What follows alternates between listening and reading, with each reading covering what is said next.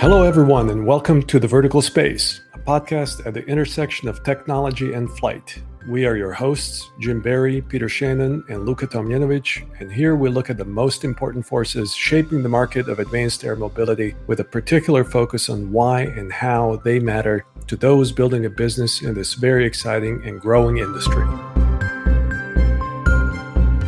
industry is transportation and mobility, which includes air and ground and maritime and everything in between, which is really what we're going to talk about today. And that the, the future of transportation that we're building right now is how to enable this multimodal connectivity. So that the key is not just how good is my vehicle or how good is my system, but it's how effectively across cost and time and comfort and emissions and everything can I get a passenger from A to B. Hey, everybody, welcome back to the Vertical Space. First, thank you for your positive comments on our discussions. We're thankful we're able to provide meaningful conversation with great guests on such important topics. Hey, listen, it's a lot of fun for us as well. So today we have yet another terrific guest and another great conversation with Billy Thalheimer, CEO and co founder of Regent. So we've all been hearing such positive news about Regent. But what makes Regent really so darn attractive? They're not just getting orders, as many are, but they're getting firm orders. And they have also recently made news by bringing aboard two top end advisors, Dennis Muilenburg and David Neeleman. I'm huge fans of both. And of course, Dennis has been on the vertical space. Billy makes it clear that Regent is addressing a multimodal coastal transportation opportunity with a novel vehicle the Sea Glider. And don't call it an aircraft. But are you really convinced that it's not an aircraft?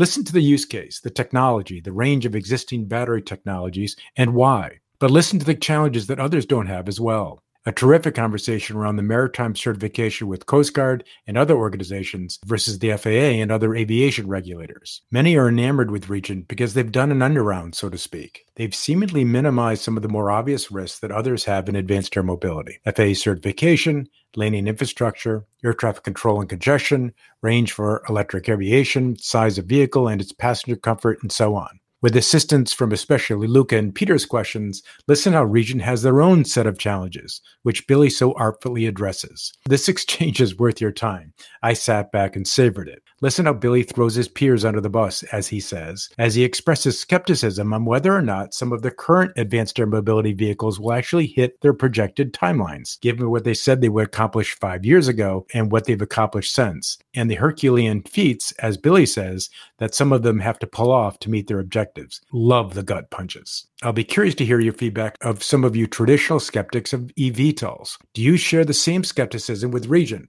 Or are they so different that you support their approach? Let us know. Billy's a skilled communicator. He clearly understands his market and his vehicle. He boldly expresses his opportunity and is frank, clear, and head on about his challenges. And like many of our guests, Billy is a thoughtful, smart, visionary, and leader. Listen to his advice to other business leaders and innovators, what he learned from working as an intern with Jeff Bezos at Blue Origin, and how he leads his team today, and what technology he thinks you should be focusing on. Many thanks to Billy for joining us and to our listeners. Enjoy our talk with Billy Thalheimer as you innovate in the vertical and maritime space. This episode of the Vertical Space podcast is brought to you by uAvionix. uAvionix is the leader in low size, weight, and power certified avionics for manned, unmanned, and advanced air mobility aircraft. Let uAvionix help you achieve your goals, whether that be type certification, airspace access, or beyond visual line of sight operations. uAvionix has certified and certifiable communications, navigation, and surveillance avionics for your aircraft. So head over to uavionix.com or Google it to see how you can start flying safer and move your platform forward into shared airspace.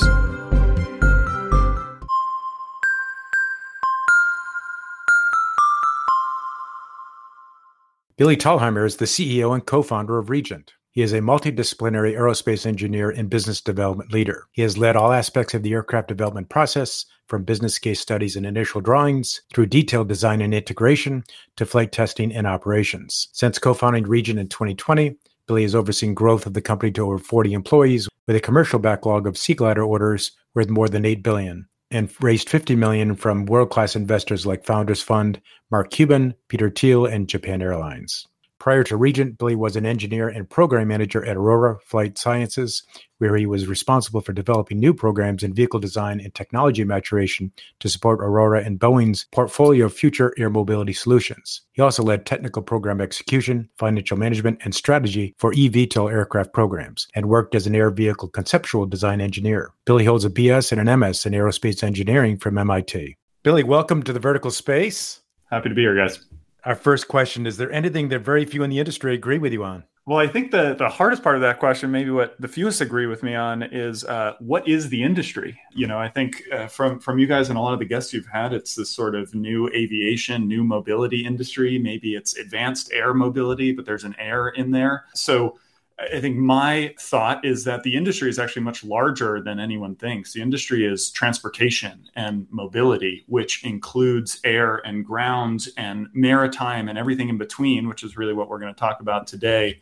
And that the, the future of transportation that we're building right now is how to enable this multimodal connectivity. So that the key is not just how good is my vehicle or how good is my system, but it's how effectively across cost and time and comfort and emissions and everything can I get a passenger from A to B. Billy, what would you consider? That's a great response. So, mm-hmm. and th- this will be a terrific conversation because, yes, this is a multimodal vehicle and capability you're building. But what's the most controversial thing you're doing I think we are making the stance that a, a, maritime mode of transportation is a global transformational mode. And when people think about maritime transportation, question we often get asked from investors, from partners and suppliers is, okay, you're you're building essentially a really fast boat. Um, how is that transformational? Is there enough coastal uh, movements today that this is going to change the way people travel? And our answer is overwhelmingly yes. You know, forty percent of the world's population lives in coastal communities.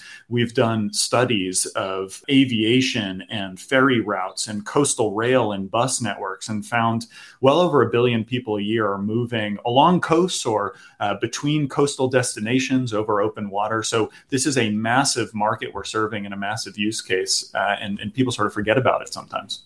Billy, talk a little bit about the market. I mean, it's smaller than the overall advanced air mobility market, at least what people are saying it's going to be in the next 10 to 20 years, but mm-hmm. it's still a sizable market. Can you give us a sense for how you view it? Absolutely. So uh, it sort of depends on uh, what do you mean by market. Uh, and for Regent as the OEM, you know, so we're selling sea gliders, providing aftermarket maintenance for sea gliders, and training sea glider crew. Our market is in those revenue streams, but we define our serviceable market via the passenger movements.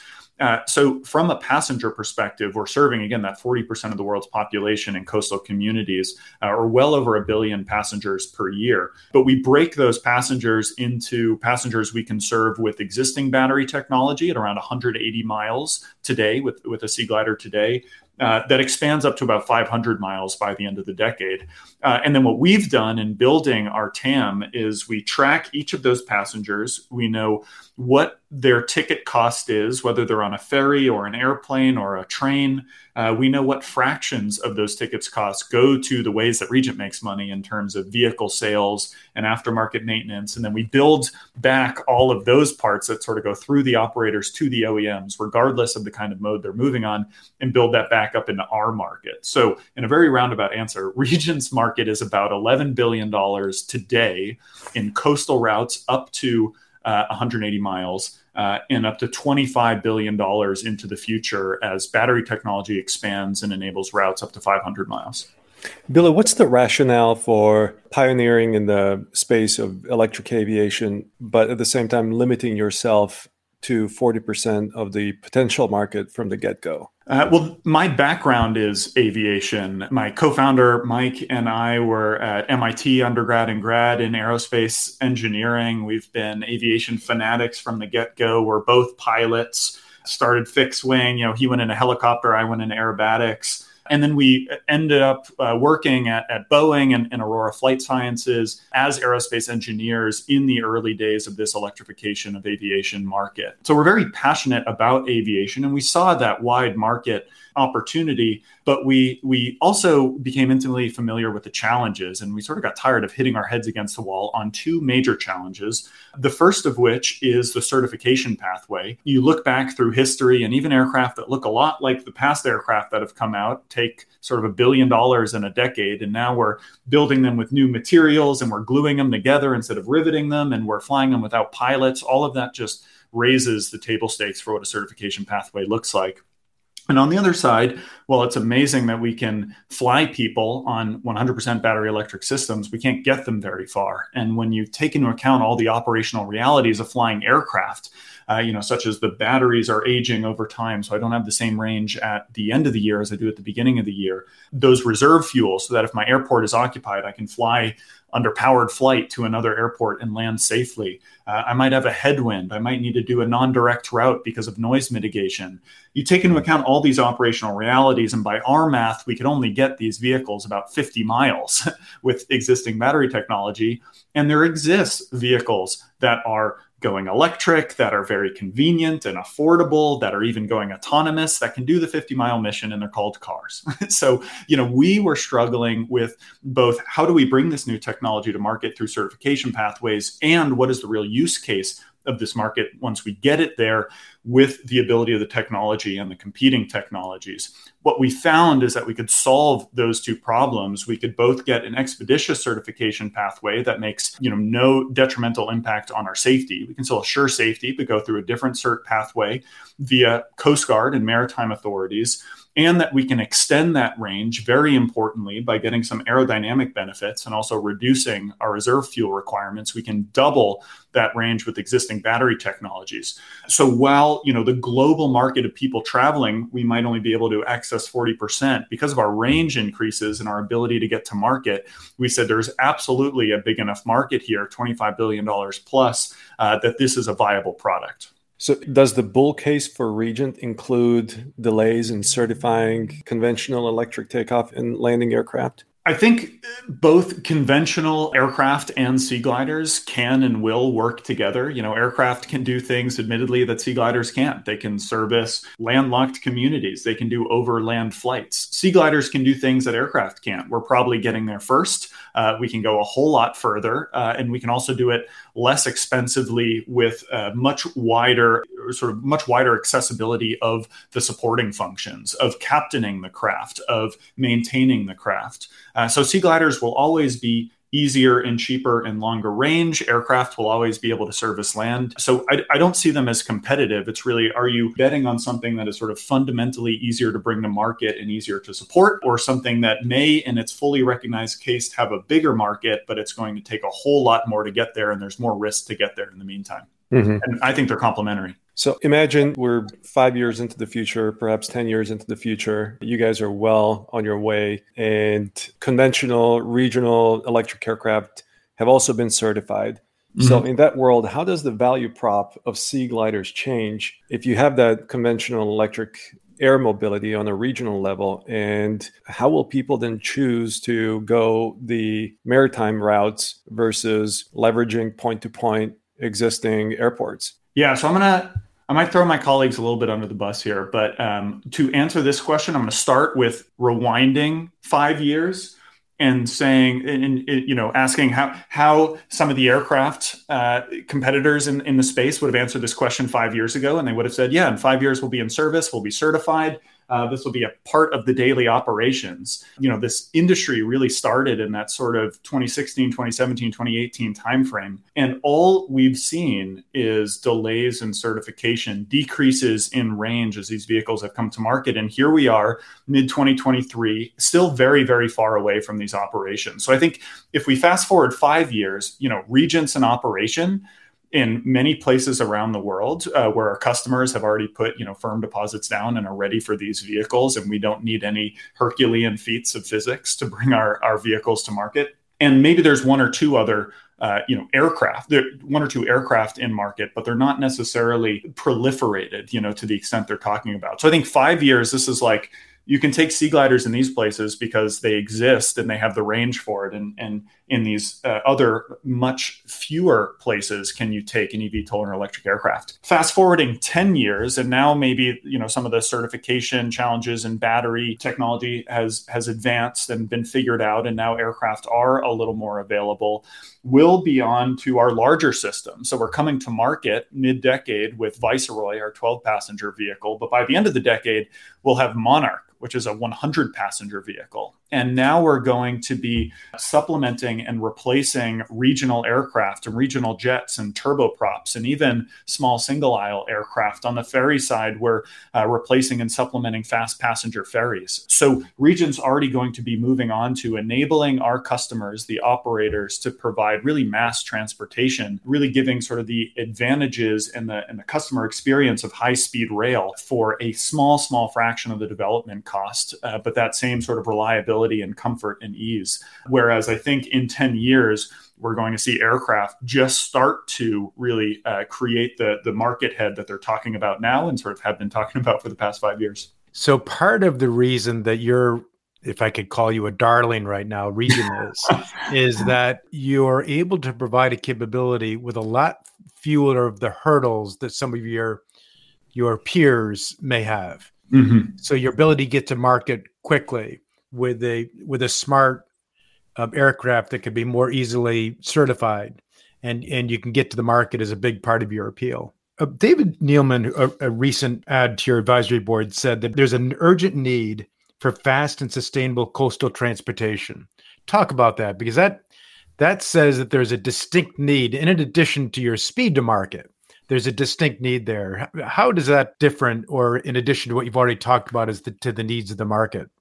Sure. Well, I'll make one clarification first, which is, uh, you know, you, you, said we're an aircraft, and that's that's an important differentiation. That you know, sea gliders are not aircraft, and that they are sort of their own entity, a class of wing in ground craft that is really a, a hybrid of boats and planes. But it, it is neither specifically a, a boat nor an aircraft, uh, even though it has wings and flies. But for David, while, while I can't, you know, speak exactly uh, on behalf of David, I, I can certainly parrot his his stance that the urgent need for sustainable coastal transportation exists. I mean, that is obviously one that we share very deeply. And the reason for sustainable coastal transportation is that you know localization of passenger movements of just humanity in general along coastlines people love the water you know you think about where the major population centers in the world are and they're along the water think about how humanity has developed and how transportation really started in the water uh, across water which which created our global network. Uh, and so that's why these big population centers are there.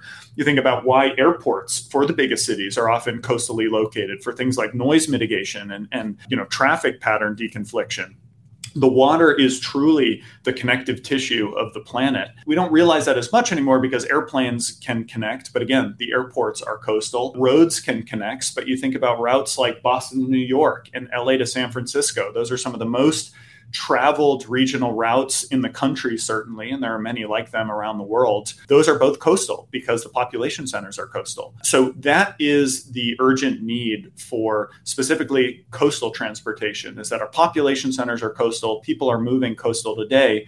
And in the regional mission, in this sort of 50 to 500 mile range, there's no good solution you know you're waiting in the airport longer than you're in the airplane. You're stuck in traffic no matter when you leave and so you're going to be in the car for multiple hours. Boats are too slow and rail either you know doesn't exist in terms of high speed rail infrastructure doesn't exist in the US or if you can create that high speed rail infrastructure you're talking projects that are tens to hundreds of billions of dollars. So uh, sea gliders are really filling that niche in that 50 to 500 mile regional transportation need use case on a coastal route, which happens to be a, a, very needed use case. Given the market appeal and the opportunity that you're describing, would you pursue that mission even if electric propulsion was not readily available? It's absolutely uh, an important mission to pursue. And the electrification is really an example of how a bunch of different needs and advances all came together at the same time. So,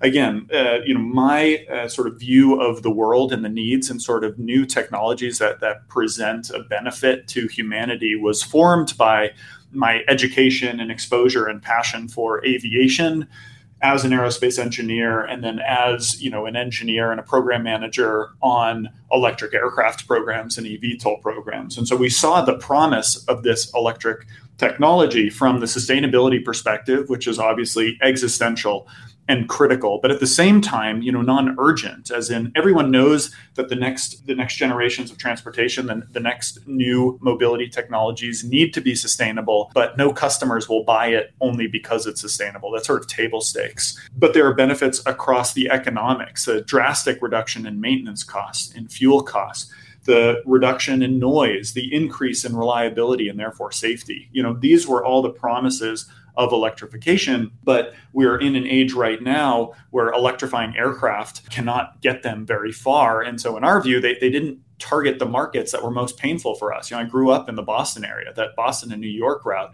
is exceptionally painful. It is known as like the painful route. Um, so, we really want to service those use cases we sort of dusted off this concept of the wing in ground vehicle and said, hey, if you could electrify this, if you could take all these advantages and promises of electrification, apply it to a wing in ground craft, you could solve both the certification and the range challenges. And then it turned out that in order to unlock the wing in ground vehicle, we had to solve wave tolerance and maneuverability that's where our hydrofoils come in. That's why sea gliders are different than wing in ground craft. They're the first wave tolerant and harbor maneuverable wing and craft wing in ground craft in history, and that's because of the hydrofoil systems. And to enable the hydrofoils, the electric propulsion was the design case. So we sort of started from the electrification in terms of its economic benefit, its sustainability benefit. But then, from an engineering perspective, the distributed propulsion and the use of electric propulsion actually unlocked the hydrofoils, which unlocked the operations, which unlocked the whole concept. Billy, before we get into the details of Regent and what you're doing, and again, one of the reasons you're getting so much attention, is you overcome many of the hurdles that others have in, in so many different ways. One is for example, the landing spots. You know, you don't have the same challenges, but you still have a, a dock, I assume you have to uh, launch from. So, talk a little bit about the infrastructure and then talk a little bit about quote unquote air traffic management. I mean, mm-hmm. you're a sea glider, you're not an aircraft. And so, you don't have, you know, those are, these are two of the big hurdles that eVTOLs are facing is that, you know, flying from city to city. So, let's say we're leaving from Boston mm-hmm. and we're going down that difficult corridor, which I live on, down in New York. So explain how that will work and what are the hurdles other has that you, that you don't have, or what unique challenges do you have between Boston and New York, and how would it be deployed? Awesome. Let's do that route because I'm I'm very familiar with it. So and and we'll sort of do like the side by side, you know, of, of taking your aircraft versus taking your sea glider. So we'll from the city center, we'll drive down uh, maybe to maybe to Seaport is where we'll have our our sea glider dock, and it's pretty much a, a, a dock that exists. Very minor modifications to a dock needed to accommodate sea gliders. Charging infrastructure will want to put that there. I'm actually unclear on the state of charge availability in Boston, but I can speak for Miami and I can speak for most of Europe, where their ports,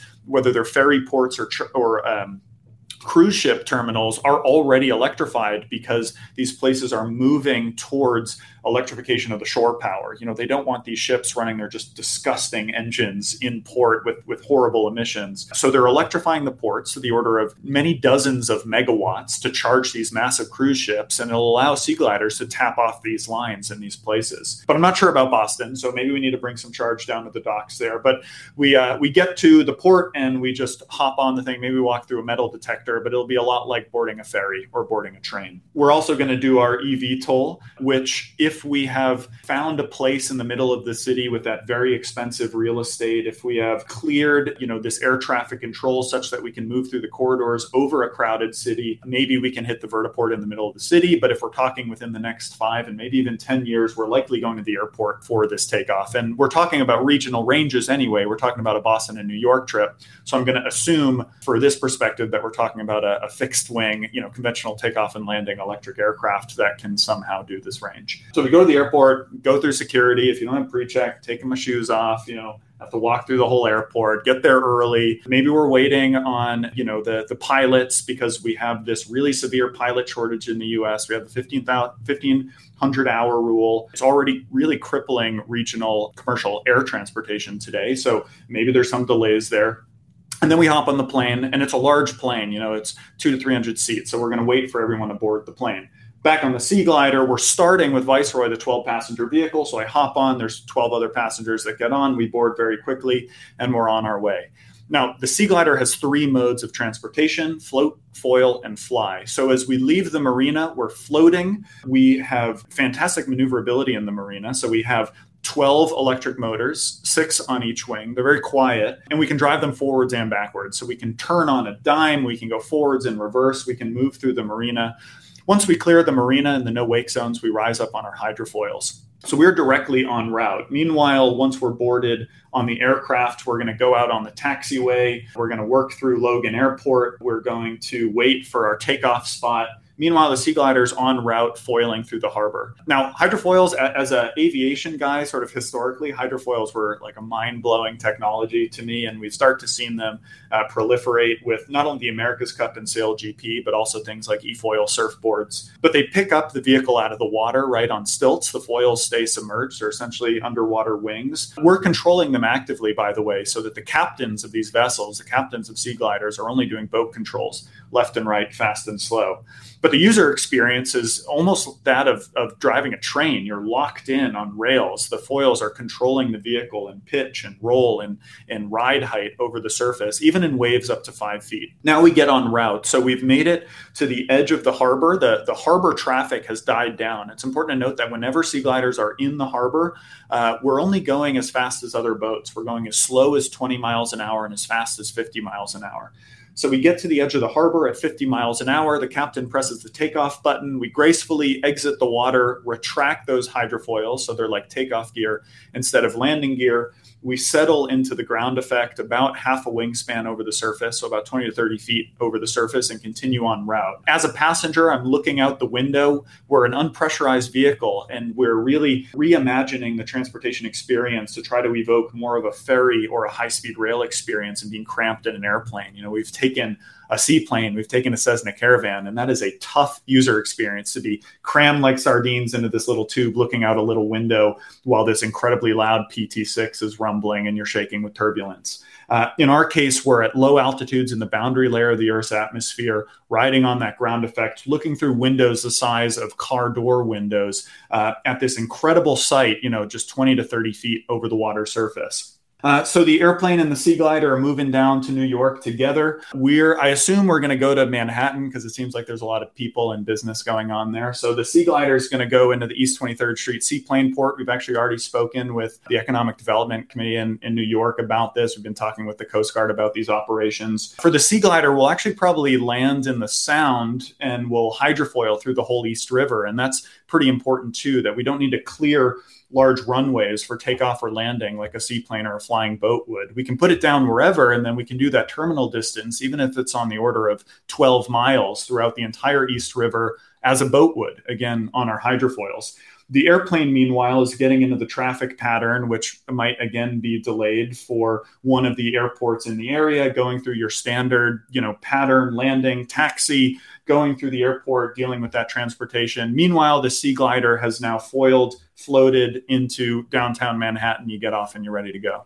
Who is controlling that Sea Glider? You don't envision any air traffic control, even though they're above the water. That's it, correct. Although uh, it's important to note, uh, above the water, we are very close to the water surface. So an aircraft is staying with, uh, uh, sorry, a, a, sea glider is staying within a wingspan of the water surface at all times. That's below the height of a sailboat mast. That is well below the height of a cruise ship or a, or a ferry or, or a cargo ship. And so that is very much the maritime domain. There's no special cutouts today or special clearances necessarily for sailboats near airports. It's all part of existing transportation. So we are truly following that nap of Earth, you know, within the wingspan of the surface, flying in the ground effect and as such are totally in the maritime environment. So Sea Glider captains who will be maritime trained, they'll have their maritime master's certificate and then they'll go through a Sea Glider type rating course, will be trained in maritime navigation, you know, red right return, right of way rules, all mm-hmm. that sort of stuff. And that is how it works today. And there are fast ferries today. There are hydrofoil ferries today,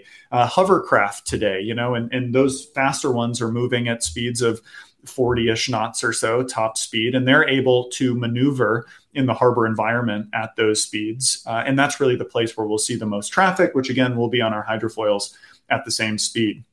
Now, we'll augment the captain's situational awareness with a with a full sensor suite, right? So we'll have uh, forward-looking radar. We'll be plugging in with AIS, which is the Maritime Transponder System, very similar to ADSB. Uh, we're investigating things like computer vision for above surface. We'll likely have sonars on the foils below the surface. We'll stitch all of these sensors together and fuse it into a picture that the captain can see. And then at the end of the day, the captain is also doing what maritime captains have always done, which is just looking out the window. Uh, and this isn't just a theory. We've actually done this. So we've taken helicopters and we've flown them 50 feet off the deck in speeds in excess of 100 knots uh, in some very crowded environments. And we've we've seen firsthand with our own eyes, like there's the boat and we can see it and we have plenty of time you know minutes to to very lightly change course and still miss the boat by a mile uh, and we're also using these same uh, helicopter platforms operating in this sea glider like fashion uh, to hone that sensor suite I was just talking about.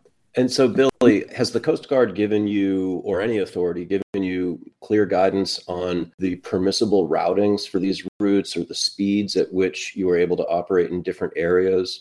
Certainly, I'm familiar with the Northeast. You know, as one example, will you be permitted to go down the Cape Cod Canal? And if so, at what speed? Or are you going to have to go all the way out around the Cape for these types of operations? Sure. So we don't have specific guidance on routing, and uh, this will be something that evolves as we get closer to operations. You know, not all vessels have prescribed uh, you know courses while they're underway and, and some ferries do a little bit more. So it you know we'll take it on a case by case basis there. From the coast guard's perspective they are our regulatory authority. From the international perspective that's uh, the imo the international maritime organization. So we'll be working with them on all aspects of you know vehicle construction crew training and certification and uh, you know eventual operational authority as well Okay. And now down at, you know, even at these very low altitudes at which you'll be operating, you will be in an area where drones may be operating and drones may be in the future deployed in a variety of maritime and fisheries management type missions. Do you have a strategy for how you're going to deconflict with drones or do you have any interfacing with the FAA that you're going to need to do around that question? So we've been interfacing with the FAA since you know the founding when we had the the FAA and the Coast Guard on a phone call and we were talking about this international precedent for the the various types of wing in ground craft and how the US would handle it and we've had similar conversations with with other countries where our customers are. Regarding the the drone issue you know we've not specifically dug into that one. I would say that the having that many drones at that low altitude is not only going to be a problem for sea gliders it's going to be all vessels on the water. So solutions that are put in place for the true proliferation of low altitude maritime based drones is going to have to be something that works within the existing construct of maritime operations, and sea gliders will sort of fit into that picture. Uh, as it's in, interesting to consider whether you might equip with ADSB, even though you're not an aircraft, as a way to deconflict. But it's, I guess, this is the flip side of the gray area. You know, in between maritime regulations and aviation regulations that that you're going to end up having to walk into.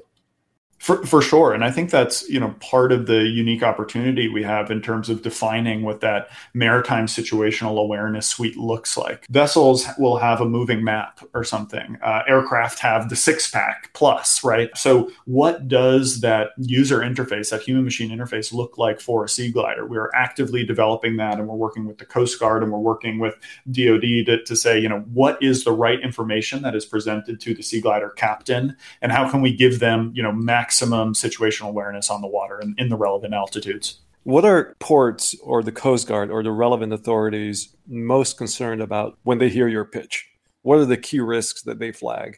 I think to, to some extent, you know, the, the first one, and this is sort of looking back, this is, you know, before we achieved our approval in principle with Bureau Veritas, which is akin to the aviation cert basis. You know, that was a big deal to to get to that recognition of, you know, these are the rules of the road. And if you build to this spec, you know, we will classify your vessel of the sea glider and, and give it international class. But to, to get to that point, like when we were first sort of talking to the different classification societies, uh, and classification societies are, are independent bodies, you know, can sort of make decisions on what they support. There was certainly some apprehension, right? They, they hadn't seen a vehicle like this before. Maybe they had heard of an ekranoplan or, or seen a wing in ground uh, in, in the past. But I think to some extent, there's a there's, there's sort of bad associations with it or or you know that's that's just an ekranoplan that was that was some crazy thing they did in the 60s uh, or that's just some you know hobbyist working on a vehicle like this. Most of these societies had not seen a team and a technology come to them uh, with the technical rigor that we have, coming to them with the aviation background, where we were expecting, you know, a very meticulous and arduous certification process, and rightfully so, because we're going to be flying millions, hundreds of millions of people on these vehicles, uh, and so we need to assure that safety. So the next step was sort of, okay, this, you know, get over the the hump on this is new. The next step is, okay, your your thing has wings and it flies, and we do boats, and and then we got in the details of, okay, well, what does that mean? And you you talk about the structures and and the the structures or the structural analysis is still the same. We're still talking uh, carbon composite structures and loading cases and failure cases, and to some extent, maritime actually leads in that space. Like that's why we're building our vehicle with with a combination of boat builders and airplane builders but boat builders have been using composites for a lot longer than airplane builders have. So okay so they can analyze that and we're looking at wings but you look at you know sails on boats today you look at hydrofoils like those are wings and lifting surfaces with the with the requisite level of you know fluid analysis and structural analysis behind them. So we can sort of translate all of the technical aspects of the vehicle into a maritime body and say, you know, a lot of this expertise already exists. And then from there, it's it's really a similar process to an aviation where we're talking about you know which systems and which components have the most risk, have you know the the most associated hazard with them as we go through our our failure trees and things like that, and let's spend the most time uh, on ensuring those systems are safe when your operation begins to scale and now it's not just a couple of sea gliders but there's ports full of them and the intensity of the operations increases. What's the impact to existing port traffic, port infrastructure, port systems that you expect to receive some pushback on? And perhaps as an analog, we can look back to the ADSB conversation with drones and how mm-hmm. air traffic control prohibited small drones from using ADSB out in fear of saturating the spectrum, in fear of just increasing, multiplying the workload on air traffic controllers. What's the equivalent in your case?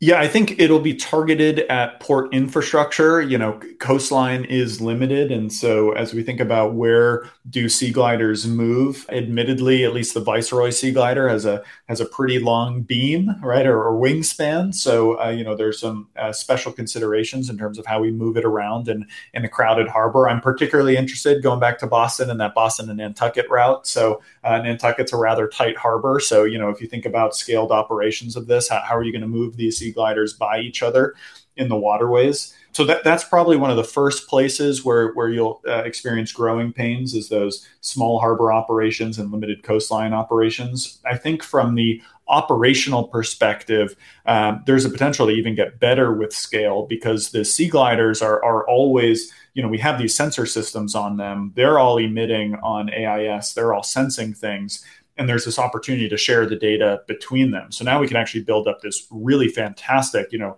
multi sea glider informed picture of, of the maritime environment. So I think it'll be more on like near harbor operations and and infrastructure. Just we need to build more docks, we need to build more terminals to accommodate, you know, uh, larger passenger movements. And when you were talking to the FAA initially, were they concerned about the flyaway failure mode, for lack of better words?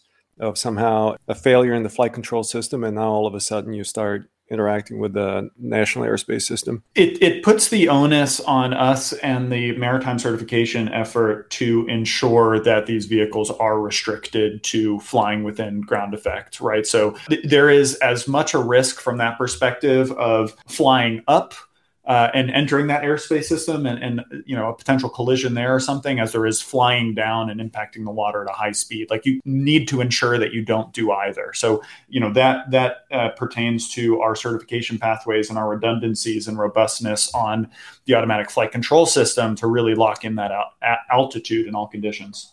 So speaking of certification pathways can you describe what the certification strategy is yeah, so we'll uh, be working under maritime authorities in the U.S. Uh, you know, the Coast Guard wrote us a letter and copied the FAA to say that they'll be our certification authority, and so uh, that look, you know, the first step with the Coast Guard is called a design basis agreement, which is again sort of the equivalent of the the cert basis. In maritime, we work through more of a bespoke, like vessel by vessel construction, which is actually a, a, pretty amazing concept compared to an aircraft. You know, with an aircraft, you need to do your type certificate, your airworthiness certificate, and your production certificate all at the same time. You need to bite off all of that work and all of that risk at the same time.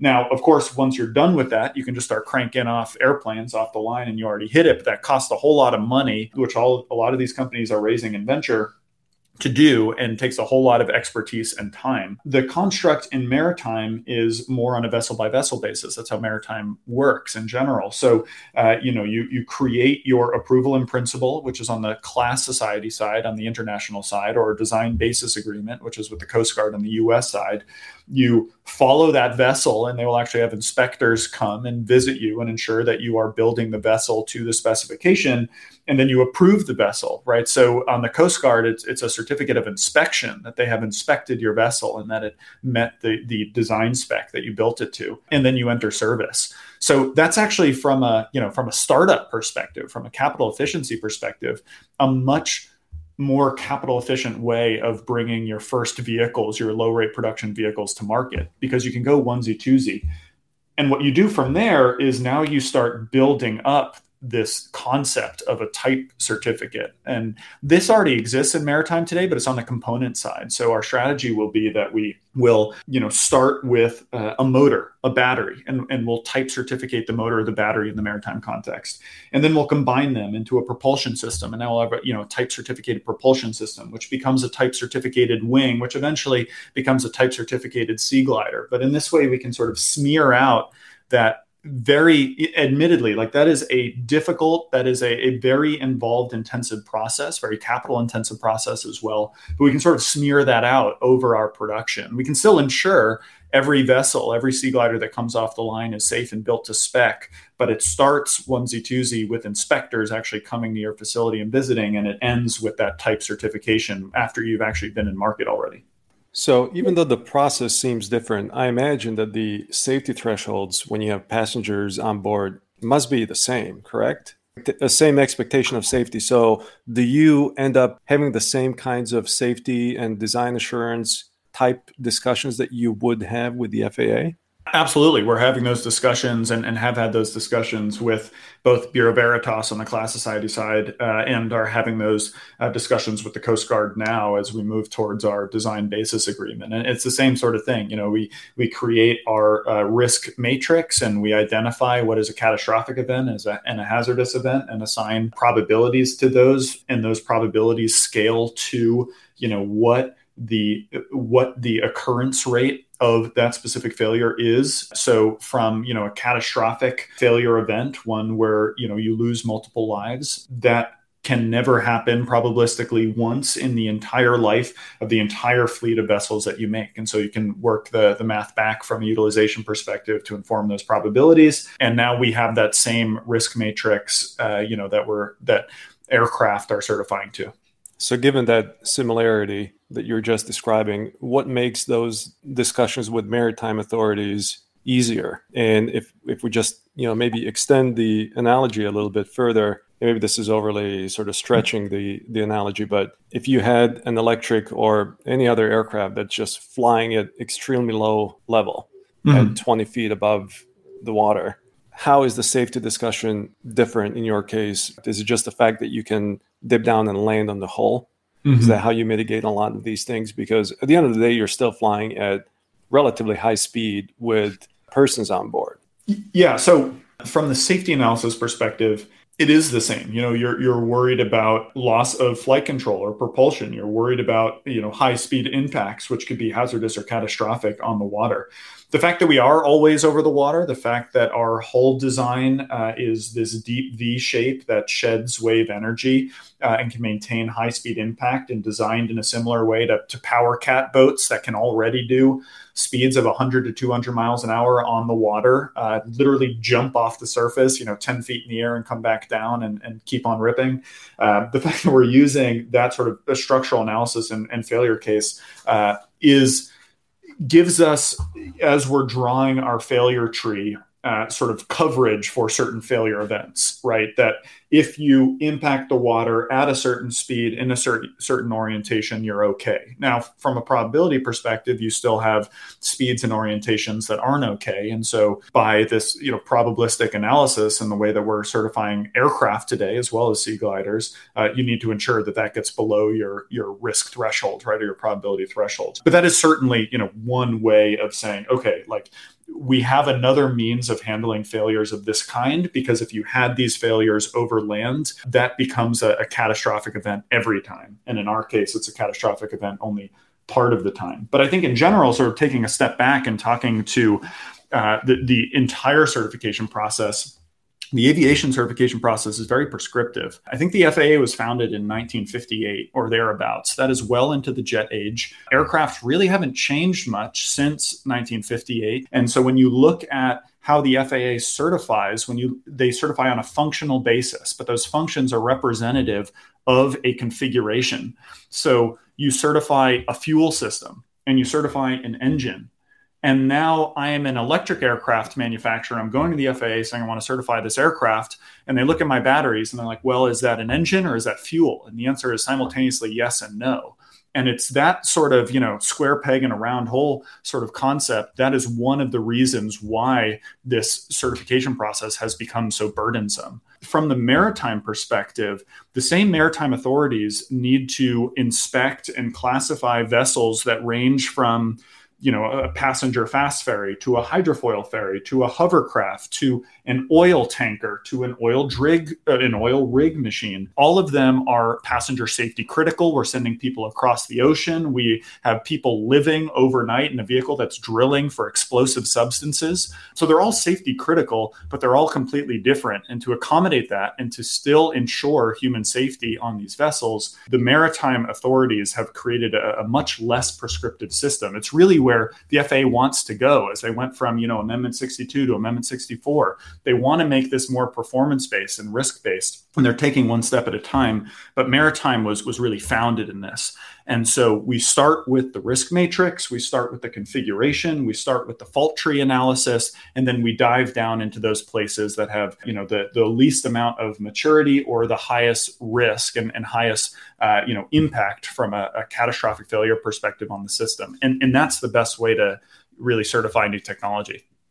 Okay, Billy. So, in the discussions with the maritime authorities to certify this aircraft, you're going to have that conversation. And are you going to, as part of your safety case, make the assertion that in the event of a failure, you will always be able to execute a graceful landing on the water? Because obviously, as pilots, we know that landing an aircraft on the water is a delicate maneuver and it can be very unforgiving if it's not executed the right way is, that part of the design and the safety cases no matter what type of failure the aircraft may experience over the water it's still going to be able to execute a graceful landing at the right speed et cetera as the uh, mitigation to that risk.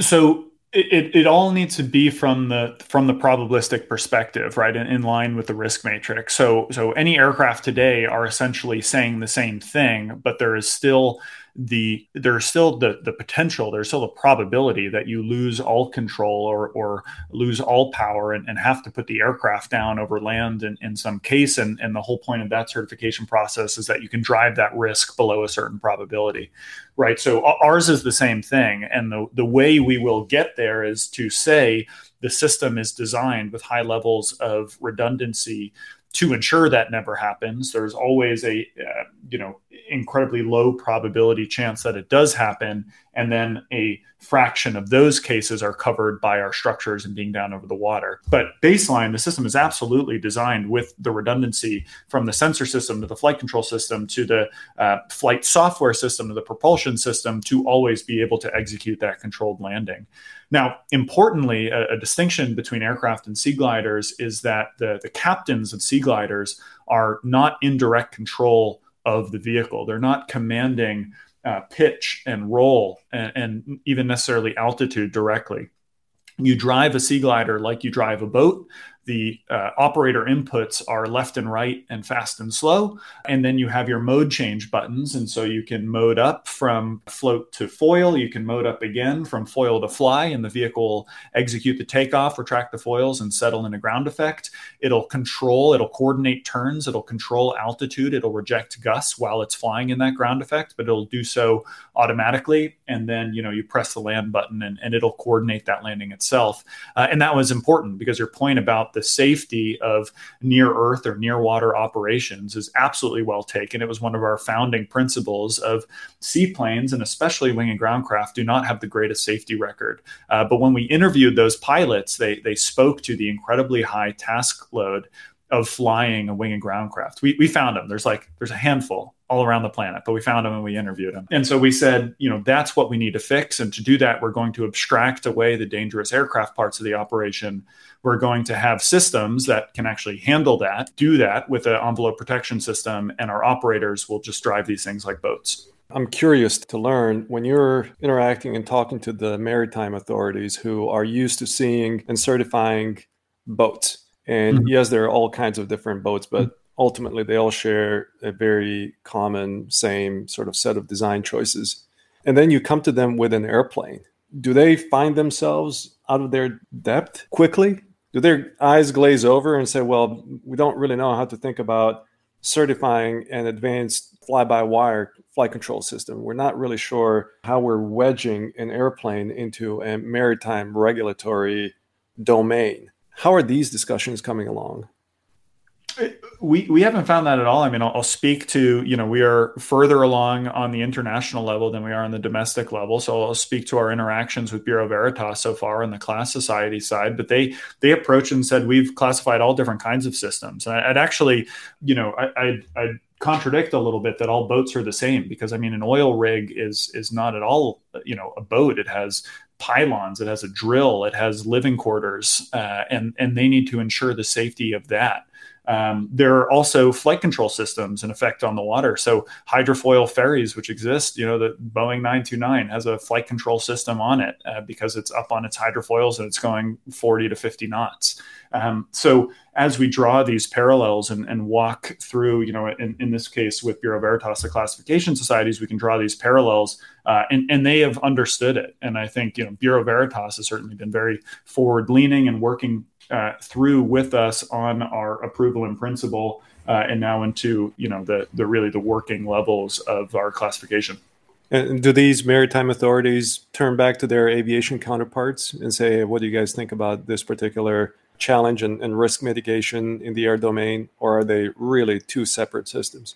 I think that's always a potential, you know, and and we'll we'll be the first to admit, you know, we're relatively early down this process. We've come up uh, on the international side with a rule basis. There exists a, a rule basis for Wing in Ground, put out by the IMO in agreement with ICAO, but under the, the ownership of the IMO for Wing in Ground internationally. And then with Bureau Veritas, we picked up that document as sort of the baseline. We're going to use the IMO WIG rule set. We're going to add all these other rules to it, these standards, in some cases, pulling from aviation standards, like on propellers, for example. Like it made sense to pull from aviation standards.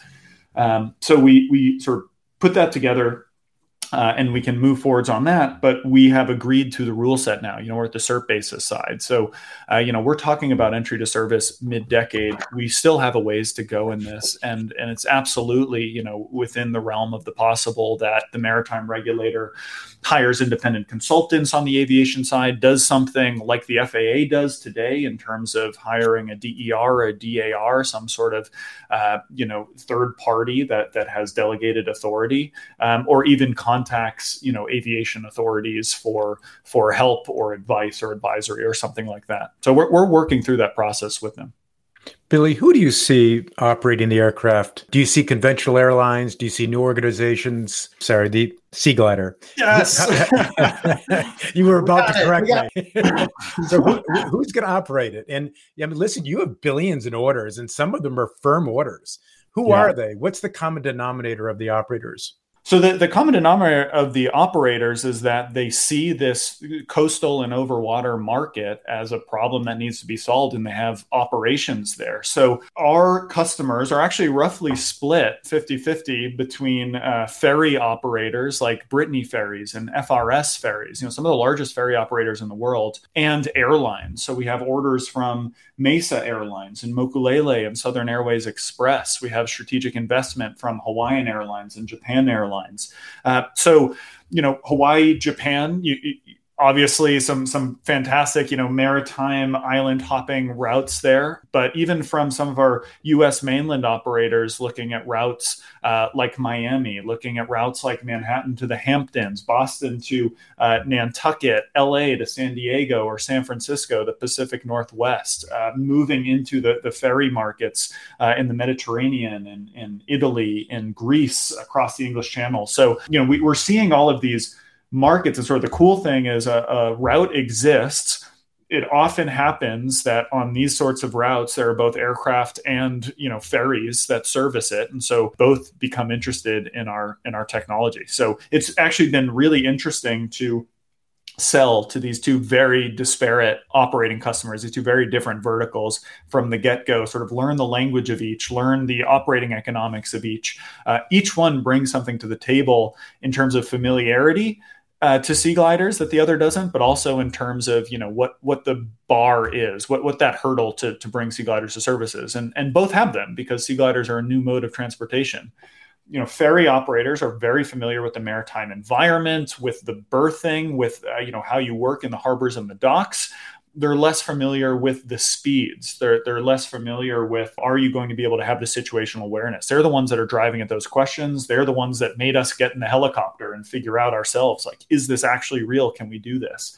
On the aviation side, they're very familiar with this sort of network model, scaled operations, moving vehicles around because they're so fast and they can do longer range. And so, obviously, hurdle for the airlines is well, how do these interface with our existing air networks? Are we going to combine them with coastal airports? Or are we going to operate bespoke sea glider line entities that are working from docks and if so how do we you know train crew and handle luggage and things like that what's the cost of the of the sea glider and you know what's the cost of operation vis-a-vis alternative you know the, you talked about the boston to new york route i mean that's an expensive flight it's an mm-hmm. expensive rail trip yeah, so the, I mean, the really important factor for our customers who are the operators who are doing, you know, largely commercial operations. I'll speak about it in a cost per available seat mile, which is interesting and and also, you know, industry specific in of itself because the the ferry industry doesn't actually have a set standard of you know what what is their figure of merit? You know the, the ferry industry is very sort of route specific regional specific. This vessel does these sort of operating economics on this route. Maybe i have a,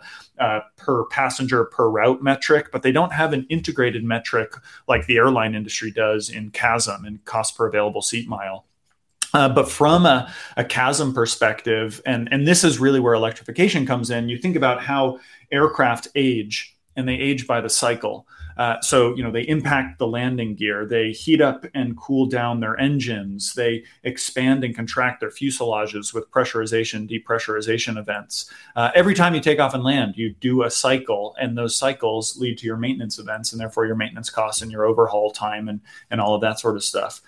As you shrink the route length you can jam more cycles in a day. So you're just aging out these aircraft faster and faster and faster. And often your your revenues and your margins are going down on these shorter routes because the passengers aren't paying as much for them. Uh, so suffice it to say the, the economics of short haul are not great for conventional aircraft. What you really want is an unpressurized all electric vehicle that truly ages by the hour instead of by the cycle.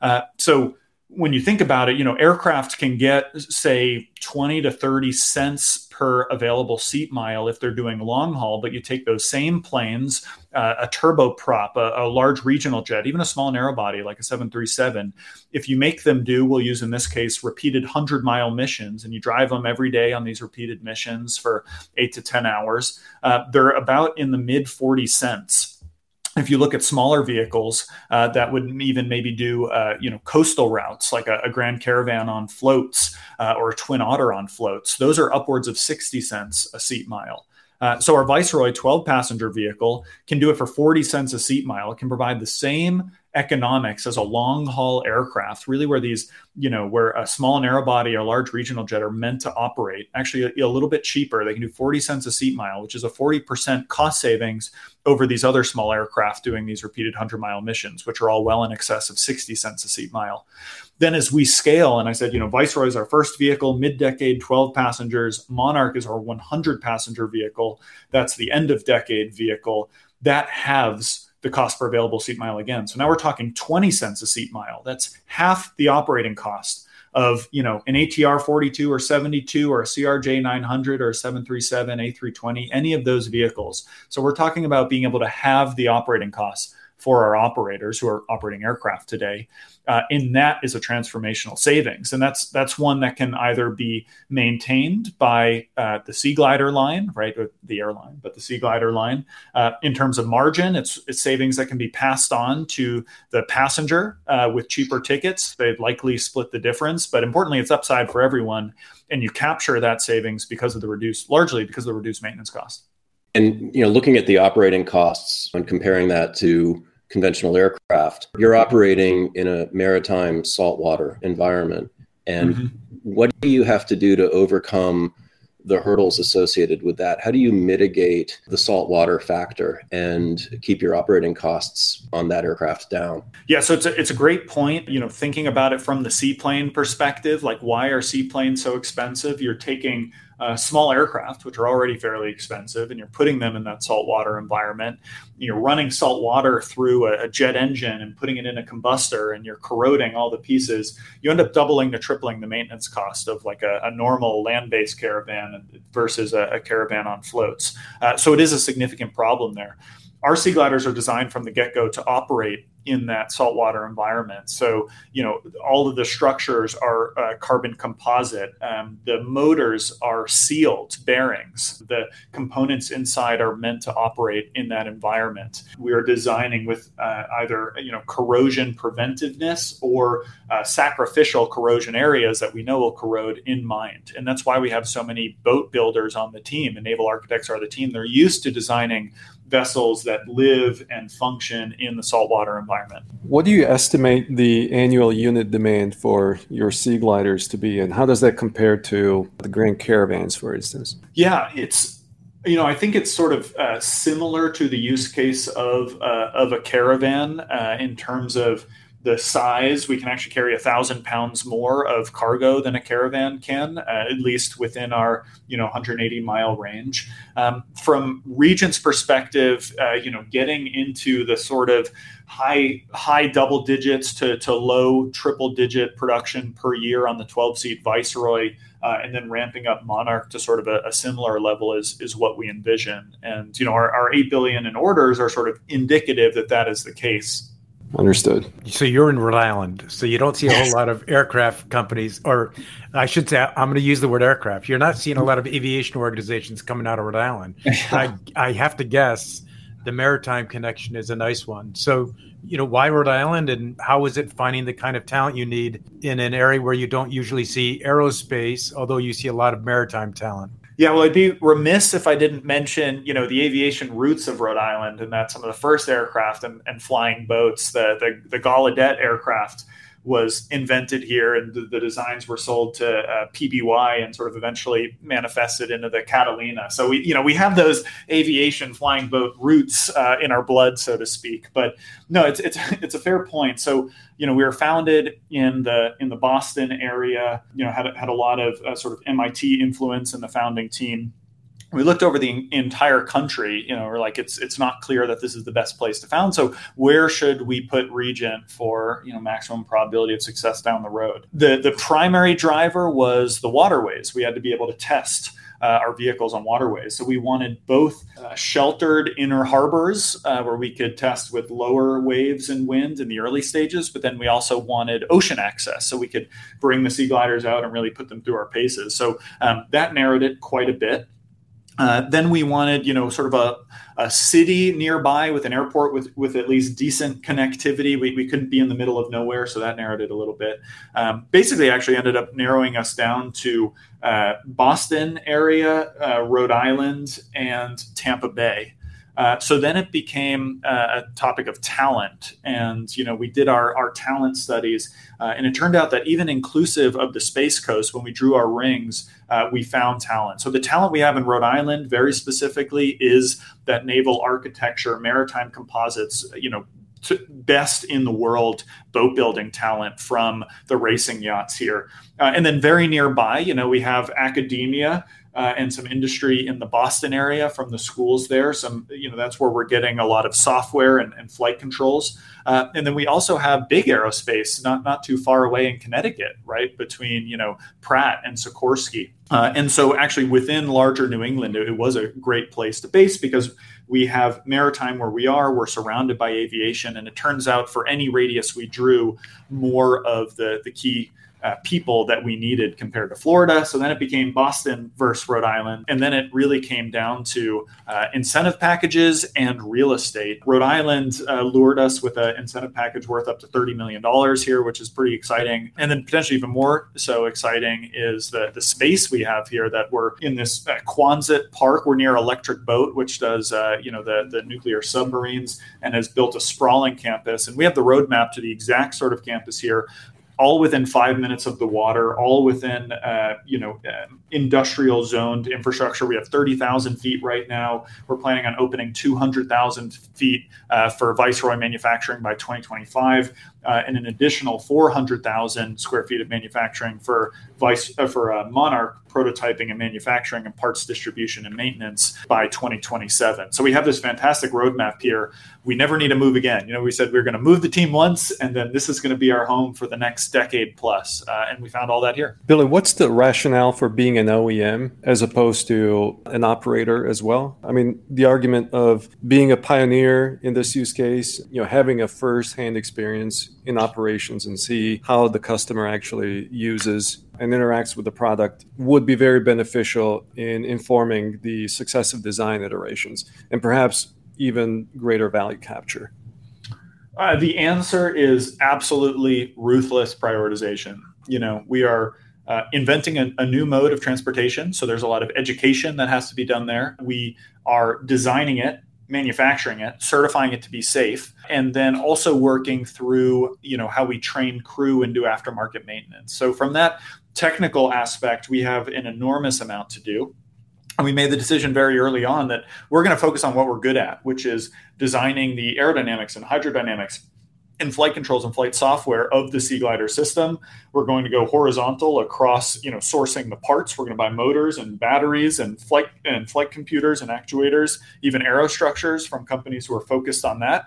And then so too, it made sense to partner on the operational side to leverage the networks, the the uh, passenger relationships, and even you know the, the ticket booking systems of our operators of the airlines and the ferry companies who are in existence today. That's how we felt it was best to bootstrap a new mode of transportation, other than trying to do the entire thing and take on the world ourselves. What's the biggest risk in, in your business plan that you're still needing to retire? At this point, you know, the phase we're in right now, so it, we've already retired the technical risk. We know sea gliders will work. We've flown them. We've done all of our transitions. You know, you think about eVTOL, and the hard part is in that hover to fly transition, uh, which some companies have done, but some haven't yet. You know, in our case, we wanted to retire the technical risk of the foil to fly transition, which was the technical hard part, as early in the process as possible. So we've done that. We've also, you know, written uh, software that controls the vehicle at that low altitude flight and ground effect. Currently, our, our major risk is execution risk. You know, we're building our full scale prototype. We plan on flying humans on board that full scale 15,000 pound system by the end of next year. So this is really just can we get our parts and execute and ensure safety for the human crew of, of that prototype Seaglider vessel on the time frame we're thinking of. And then the next step for us is bringing it to market, where it becomes a, a manufacturing risk. You know, it, it is another whole process again to spool up that low rate manufacture, and, and of course the certification risk. And we have to acknowledge that, you know, while uh, Coast Guard has and and uh, you know Bureau Veritas and maritime authorities around the world have certainly uh, certificated many different vessels of many different types. The Sea Glider is a new thing, so uh, we, we absolutely admit that there is you know risk in that certification process, as is there risk in you know eVTOL certification processes, right? None of this stuff has been done before. And so, Billy, with this path of you know going with a wing in ground effect craft and working with the Coast Guard, and as you say, avoiding having to do the uh, full set of certifications up front, you know, type certification, airworthiness, production, all of that. What do you say to the the counter argument where there are people that have the mindset that says, "Look, I want to run towards the regulations because having clear regulations laid out for what I need to do effectively puts thousands of people behind me uh, helping me make the craft and operation safe. And what do you say to that counter argument that that might actually, in the long run, be faster and lower risk path for the company?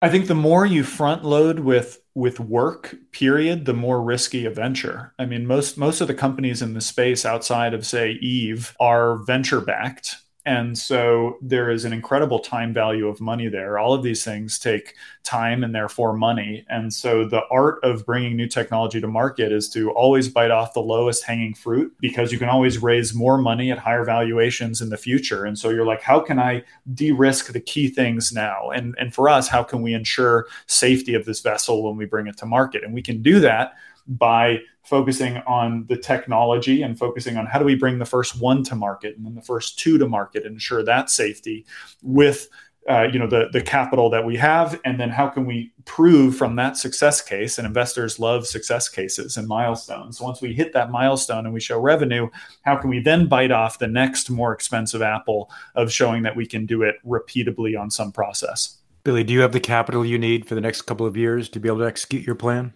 we're closing our fundraising round very soon, so uh, we're we're imminently uh, at that point. Absolutely, very confident we'll we'll be able to get through the the next few years and uh, human flight of the Sea Glider. You've started a new business. You've learned a lot since the beginning, and you have a bunch of entrepreneurs on the line. Give them some of the lessons learned from starting your business that you think would help them in their ventures. Awesome. I'll, I'll share a few here. Uh, the first is you really got to want this. You know, if you're founding something new and it has the ability to be transformational, you are going to have naysayers. You're going to have hundreds of investors turn you down. You're going to have people that don't understand it. If it was something that was easy or something that everyone got, it would have already been done because there are a lot of smart people that have lived and existed and tried to do hard things before you. So you sort of need to ask yourself, like, why is it you that's going to do this? Why is this idea so special? And, and are you 100% confident that you'll execute on it or you're at least going to give your all to execute?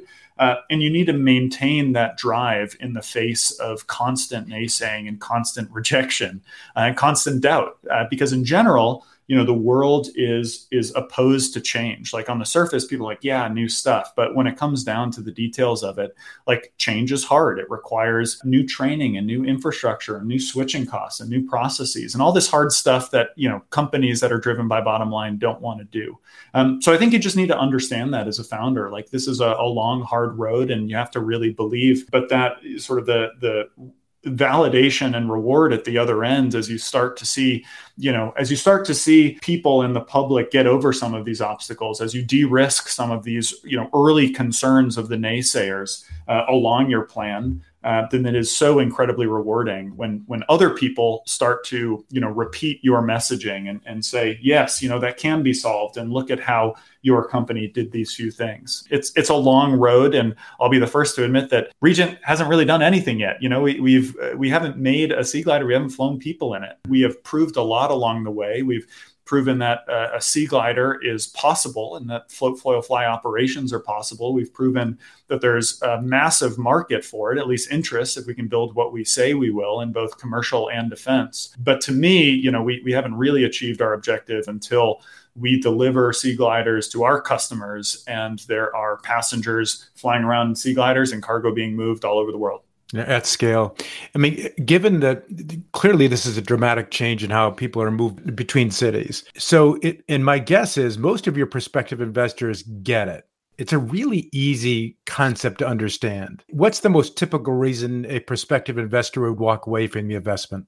I'll give you two. The first one was was I think the the very first question we talked about today. Like, okay, so you're constrained to waterways. You're constrained to 40% of the world's population. Is that really transformational? Is the market big enough to generate venture returns? Because at the early stages, you know, that's how the the VCs think about it. You need to generate 100x class returns because they're expecting the you know they need their portfolio of 10 companies to 10x and they expect nine of them to die. So you're going to 100x and return the whole fund. That that's the the basic back of the envelope math they're doing. Uh, so we've absolutely heard some investors turn us down to say we just don't see the market as being big enough for venture returns whereas the ones who have backed us have said yes we see this as a transformational market and we get it I think the other one is sort of just the the general fear that it doesn't work, and it, it's sort of funny because when I when I press investors who turn us down, and, and believe me, many have turned us down, and I always press. I'm like, why specifically? You know, I'm an engineer. I need that like I need that delineation,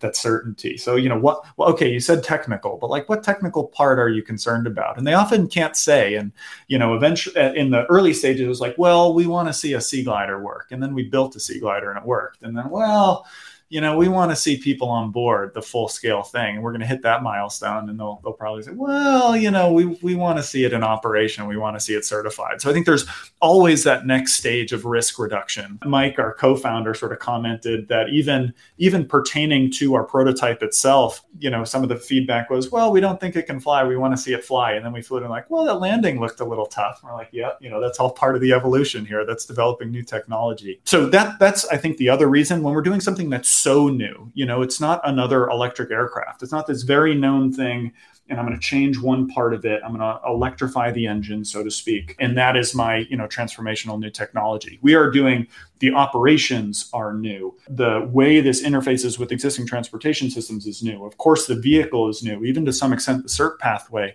is new. Because of all that newness, there is inherent, at least perceived risk from some of these investors. And so there's always this, well, you know, let's let's see the next thing. Um, but I think you know we have found some fantastic backers to date, and and we've been you know incredibly uh, you know humbled and fortunate to have investors like. Peter Thiel and Mark Cuban and Founders Fund, uh, our strategic investors like Lockheed and Japan Airlines and Hawaiian Airlines and Yamato, who's doing you know logistics in Japan. Like we've built up a, a really fantastic group uh, of backers who who believed us early on. Have you approached shuttle airlines? Have you approached a, a Delta, for example, where they you know they own so much of this northeast route? And what has been their comment about this offering? Uh, or, certainly, I, would say we're in conversations with all of the major airlines. Some airlines see, you know, so backing up, there's sort of three models where sea gliders can work for an airline. The first is sort of the, you know, your null hypothesis. It's like we're going to replace aircraft with sea gliders, right? So that's like an inter-island in Hawaii. You can actually like replace the the caravans uh, and Saabs that that Mokulele is flying today with sea gliders.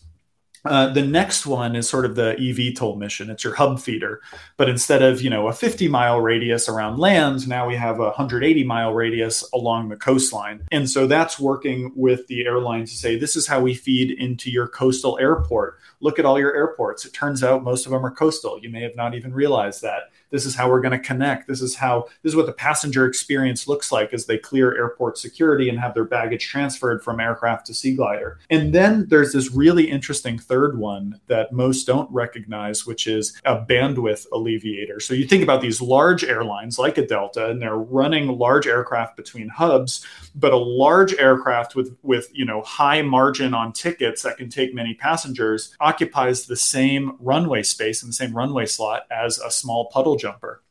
Uh, and in many airports, uh, at least in the US, the the constraint on making more revenue there is not a passenger perspective it's just a slot constrained perspective. Right. so we go in and say look for example in Miami we can offload this regional traffic. We can offload you know these these tens of millions of people who are doing routes to Key West and the Bahamas and, and up and down the coast of Florida. We can offload them to a regional sea glider network free up those slots for more large hub connecting aircraft. You can still connect them into your core network. And now you have the revenue opportunity of the seats. And we've done the math on that, and it's order about half a billion to a billion dollars a year in some of the large coastal airports in the US, just freeing up these slots. You spent some time with Jeff Bezos when you were an intern at, I think, Blue Origin. How has it changed your leadership style? Uh, Jeff is definitely one of my heroes, and I, I, found it amazing that you know for a guy who's running Amazon, this this global giant. He comes to Blue Origin and has lunch with the interns, like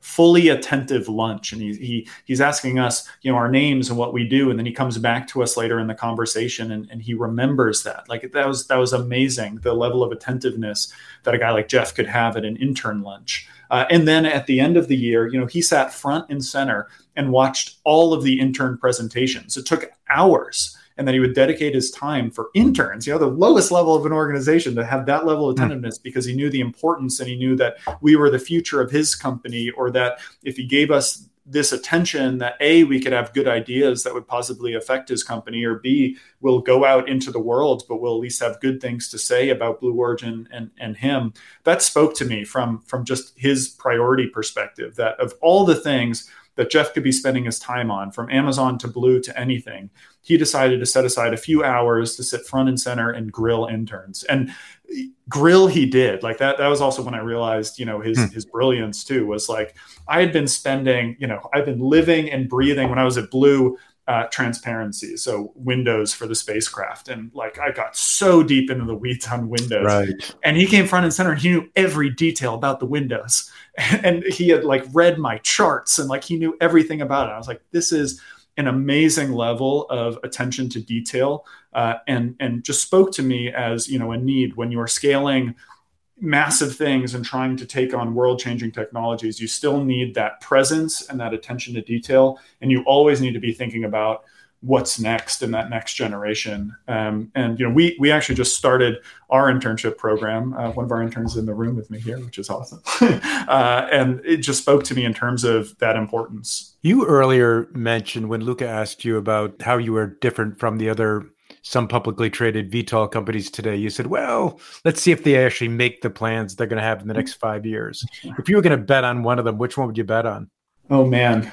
What, oh, which one are you most, you don't, which one are you, which yeah. one do you believe is, is most likely yeah. to achieve what it hopes to achieve in the next five years? Yeah, I, I'll, I have two answers here from a personnel perspective, and I know you just had him on the show before. Brian Yutko is my former boss. Uh, I think he's absolutely brilliant and incredibly capable. So I, I, think Wisk found an amazing leader in him, and I think you know what he sets his mind to, he can do. And and I know they have an awesome team over there because I used to be in Boeing Aurora working with that mm-hmm. team. So only great things to say about that team. From an operational perspective, I think Volocopter to some extent has chosen the most constrained use case. You know, they're they're not going to transition. They're going to do short hops. You know, they're focused on uh, just being uh, very affordable uh, and and you know maybe similar to my methodology here, like biting off the lowest hanging fruit and and showing you know what can we do first, and we're not going to have to go through this very aerodynamically and, and controls complex transition. So I, I think Volocopter is probably on pace for achieving their goals. With all the work you've done again with the entrepreneurs of the line what would you challenge them on? What what's needed today that you think that they should be inventing or bringing to market or you know further selling what they already have based on what you see in the in the need of the sea glider or the advanced air mobility markets? Uh, sea gliders rely on batteries for sure. So you know we've seen a lot of development in battery technologies. I think the interesting thing about batteries from the level we interface with the batteries is you know we we don't buy cells. We buy integrated packs. And so there is all of the opportunity in cell chemistries and energy density of the cell and manufacturing of the cell. But then there is also all the technology in the pack because you need to contain thermal runaway um, and you need to um, control heat and you need to vent gases and all of these things. And that is a technology system in itself, especially when you consider that the next generation of cells, like the lithium metal cells, are going to be expanding and contracting, and you're going to have to, you know, keep them under pressure as they're discharging, and all these different considerations. So the the packaging is almost I would say, you know, as important as as the cell to some extent. So um, it's been really exciting to see, you know, our battery vendor for the the full scale prototype is EP Systems, and we've seen, you know, other battery manufacturers in the space really pioneering in that space. I, I think that's only growing as electric aviation as a whole grows. Uh, and then I would say the other one is just from the from the sensor perspective. You know, those sensors, as we've talked about here, and and maneuvering and navigating on, on both the maritime environment and also as as aircraft are you know proliferating in the skies, developing these sensor technologies, uh, these detect and avoidance systems, eventually going towards autonomy. And there's absolutely a use case for autonomy in sea gliders actually probably a, a, a, more accessible one you know you talk about low hanging fruit i would much rather build uh, design and build an autonomy system for a 2d environment with large slow moving targets rather than a 3d environment with very small fast moving targets definitely take maritime over aviation so i think that whole you know sensor system autonomy detect and avoid uh, as we've also seen uh, some companies start to pioneer in the space in both the aviation and the maritime sides, is going to be one of the other sort of supporting industries. Billy, is there anything we haven't asked you that we should ask you to be as it relates to maritime sea gliders or as it relates to the company? Is there any other message you want to send to our audience?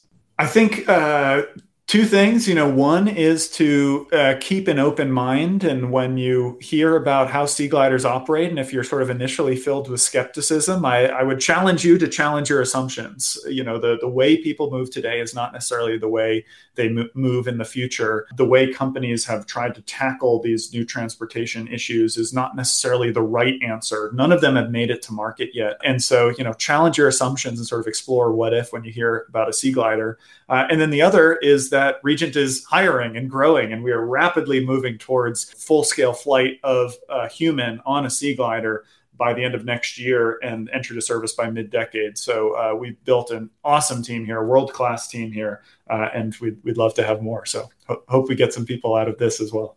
That's great. Very exciting. Thank you, Billy. Luka, anything else from you? I'm good. Thank you, Billy. Thanks. Thanks a lot for your time and for sharing your thoughts and insights. Really enjoyed the conversation. Jim, Luka, thank you so much. And it was awesome to be on. All right, that's a wrap for today. Thank you for listening to the Vertical Space podcast. Reach out if there are topics that you would like us to discuss, and goodbye until the next episode.